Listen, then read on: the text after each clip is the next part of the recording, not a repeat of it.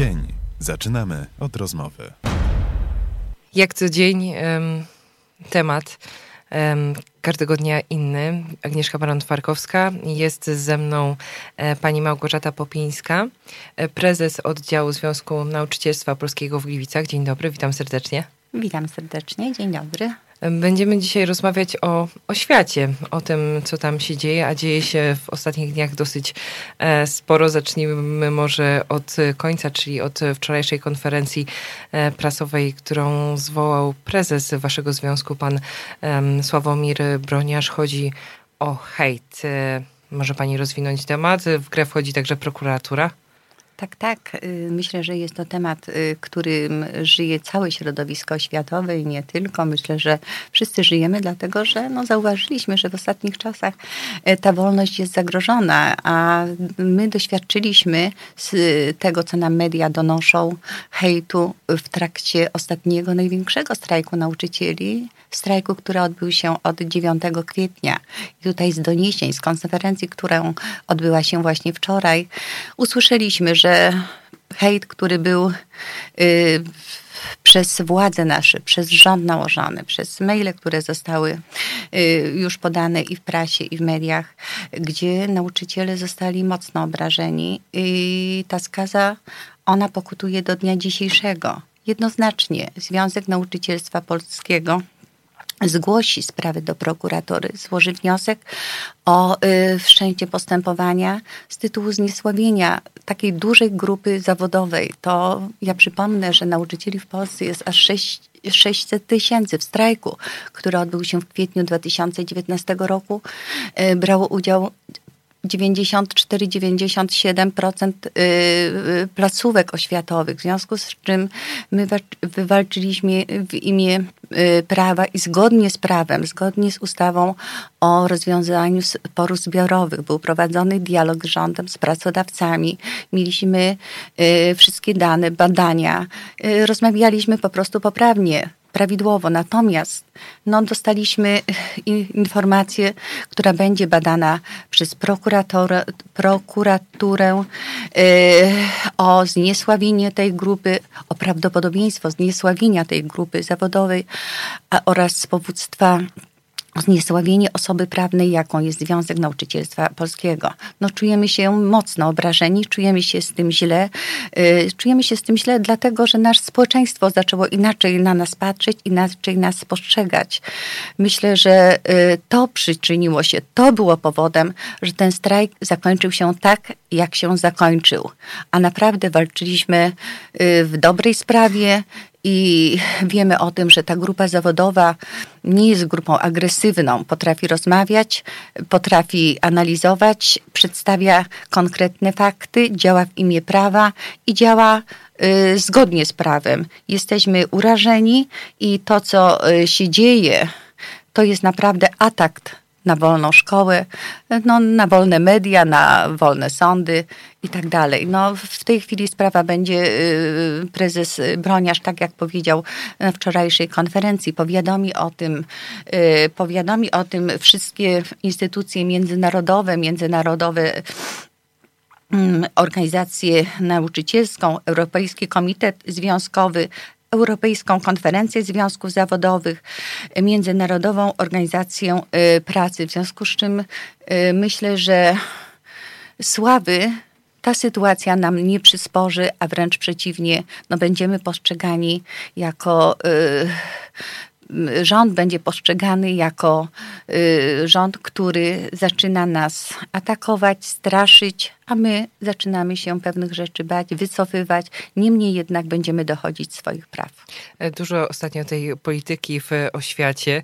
E, takie mam wrażenie. 13 stycznia mm, posłowie e, głosowali nad, mm, nad projektem ustawy o zmianie ustawy prawo oświatowe oraz niektórych innych ustaw. To tak zwany Lex Czarnek. Tutaj głosowało 441 posłów, 227 było E, za e, zmianami przeciw 214 i oto co napisał Przemysław Czarnek, e, który no, którego nazwisko jest jakby no, używane przy, przy tych zmianach, przy nazwie tych zmian, z Twittera. Dziękuję Państwu posłom za uchwalenie ustawy i wzmocnienie prawa rodziców do wychowania dzieci zgodnie z własnym światopoglądem, odpolitycznienie szkół i ochronę dzieci przed demoralizacją. Bardzo ważna decyzja. No, czytając to, co napisał pan e, minister edukacji na swoim Twitterze, no to chyba no, nie powinniśmy mieć czego bać. No, bezpieczeństwo, e, odpolitycznienie szkoły, czy tak rzeczywiście, czy rzeczywiście jest, czy państwo to inaczej odbieracie jako związek? To nie tylko jako związek odbieramy inaczej. My tutaj widzimy generalnie atak na polską szkołę, atak na autonomię szkoły. Y, szanowni Państwo, wiemy, że w szkołach naszych nie dzieje się już źle. Te szkoły same wypracowują pewne rzeczy wspólnie z rodzicami. I tutaj widzimy, że rząd przyjął kierunek, aby y, nawet w takich sprawach jak dobór y, instytucji, które mają prowadzić jakieś zajęcia dodatkowe, miałby decydować kurator. A kurator to nic innego jak przedłużenie ręki ministra. W związku z czym widzimy, że jest to jednoznacznie upolitycznienie. I to, że y, pan minister Przemysław Czarnek wypowiedział się w ten sposób, to jest jego jedynie interpretacja. Zupełnie inną interpretację, inne spojrzenie mają na to nauczyciele, dzieci, rodzice, stowarzyszenia, organizacje pozarządowe, jednostki samorządów terytorialnych. Więc myślę, że mm, jedna osoba, jaką jest pan minister Czarnek, nie może decydować o polskiej oświacie. Uważamy, że za mało było konsultacji z tymi gremiami. Uważamy, że te decyzje są nietrafione. Uważamy, że w polskiej szkole dzieje się coraz lepiej, ale w tej chwili powinniśmy się bardziej zająć Naszym zdaniem sprawą taką, że y, i nauczyciele, i uczniowie, i społeczeństwo zmęczone są z sytuacją, która jest y, w ogóle i gospodarczą, i pandemiczną.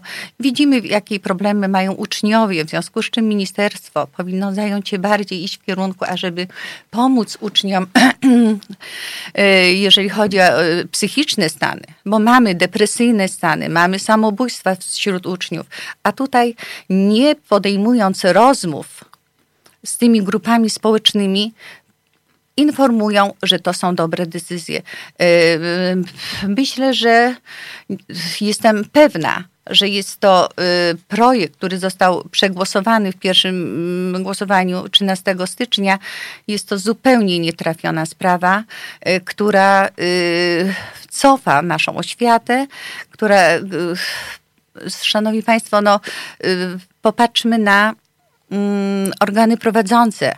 One są sprowadzane tylko do finansowania, a nie do współdecydowania o sprawach bardzo ważnych, o sprawach kształcenia i o tym y, na swoich terytoriach. To są ludzie z wyboru, z wyborów demokratycznych i w tej chwili większą władzę będzie miał kurator niż y, organ prowadzący to, że wycofali się y, z sytuacji wyboru dyrektora, mm, mówię tutaj o tym, że miało być zamiast trzech to pięciu y, w składzie komisji konkursowej na dyrektora, to jest jedyna rzecz, y, z której wycofał się pan minister Czarnek. Pozostałe rzeczy zostały i uważamy, że jest to nietrafiony, zupełnie zły pomysł, odebranie autonomii, odebranie autonomii placówkom decydowania y, przez rodziców o y, programach, o, o ludziach, którzy mogą prowadzić zajęcia dodatkowe, y, w związku z czym my jako związek na pewno nie akceptujemy i jesteśmy przeciwni wprowadzeniu mhm. jeszcze tego. Tak, jeszcze takim e, trzecim, trzecim punktem zapalnym e, będzie dokument, który został wprowadzony, wszedł w życie w 1982 roku. Mam tutaj na myśli kartę nauczyciela. Mhm. Na początku ubiegłego roku um, zaszły tam zmiany, teraz e, szykują się kolejne. Ich data łatwa do zapamiętania. Pierwszy dzień kwietnia, kwietnia prima aprilis, ale Państwo się chyba z tych zmian nie będą cieszyć. Znaczy, to jest kolejny y, bubel, powiem.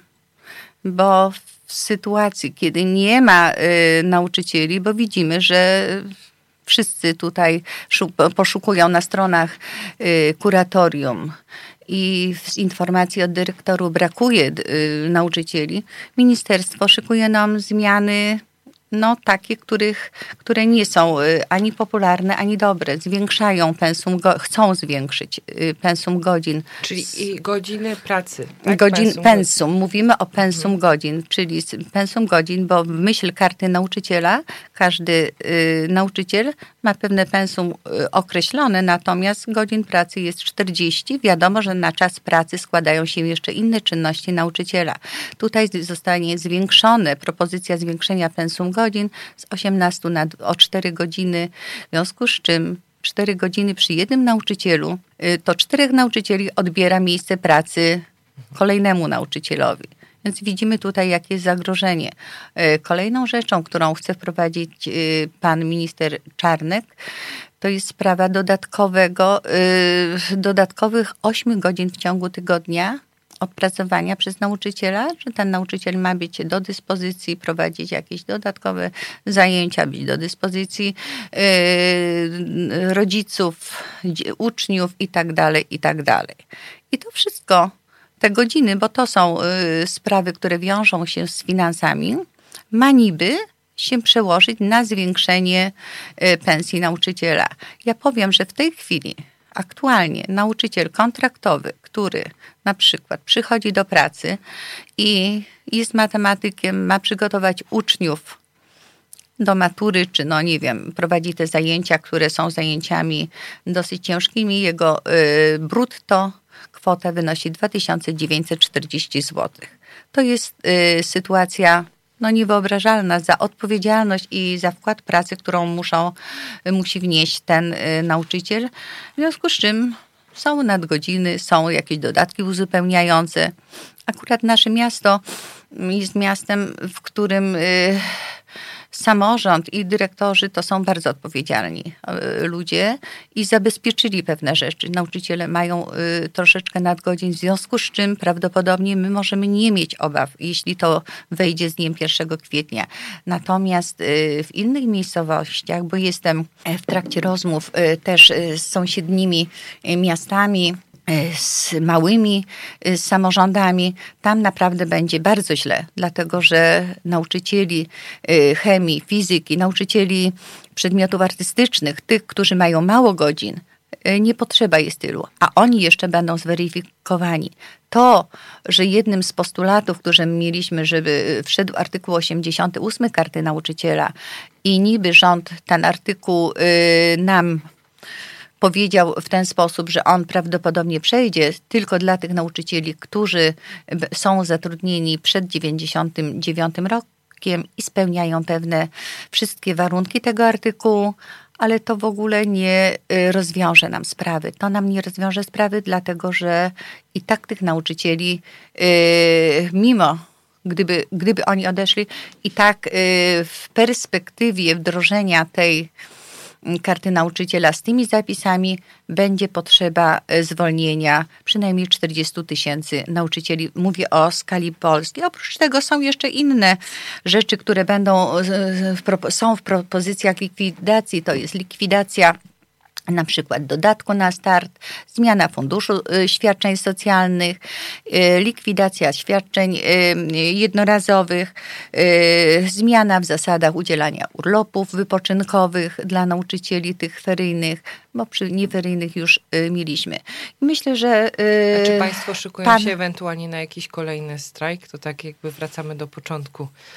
No powiem, że przy tym, co się stało 2019 roku będzie trudno rozbudzić y, tą grupę zawodową z racji tej, że przede wszystkim jest to grupa, która pobory nie ma za wysokich poborów, to jest pierwsza zasadnicza sprawa, dużo stracili, a poza tym zostali chyba y, tak mentalnie zdłowieni, stłamszeni, oszukani. W tej chwili, po tych informacjach, które doszły po 14 stycznia, y, otrzymujemy telefony, że jednak wierzyli, że coś było nie tak że coś było nie tak, bo informacje, które dochodziły w prasie, które były na we wszystkich mediach społecznościowych, to były informacje nieprawdziwe. To były informacje, którym, y, czuli, że coś jest nie tak, natomiast było tak zmasowany atak, bo to było założeniem z rządu, z tych informacji wynika, że w tej chwili mówią, że no gdyby ktoś im to wtedy podpowiedział, to nie wiedzą, czy ten strajk zakończyłby się tak, jak zakończył. Natomiast y, wracając do pytania, trudno będzie rozbudzić i mm, porwać do ludzi, ludzi y, do takiego strajku, jak miało to miejsce y, w kwietniu 2019 roku. I tutaj postawimy kropkę, choć wydaje mi się, że bardziej adekwatny jest e, wielokropek. Moim i, państw, moim i Państwa gościem była dziś Małgorzata Popińska, prezes oddziału Związku Nauczycielstwa Polskiego w Gliwicach, który zrzesza tysiąc gliwickich nauczycieli. Dziękujemy bardzo. Dziękuję serdecznie.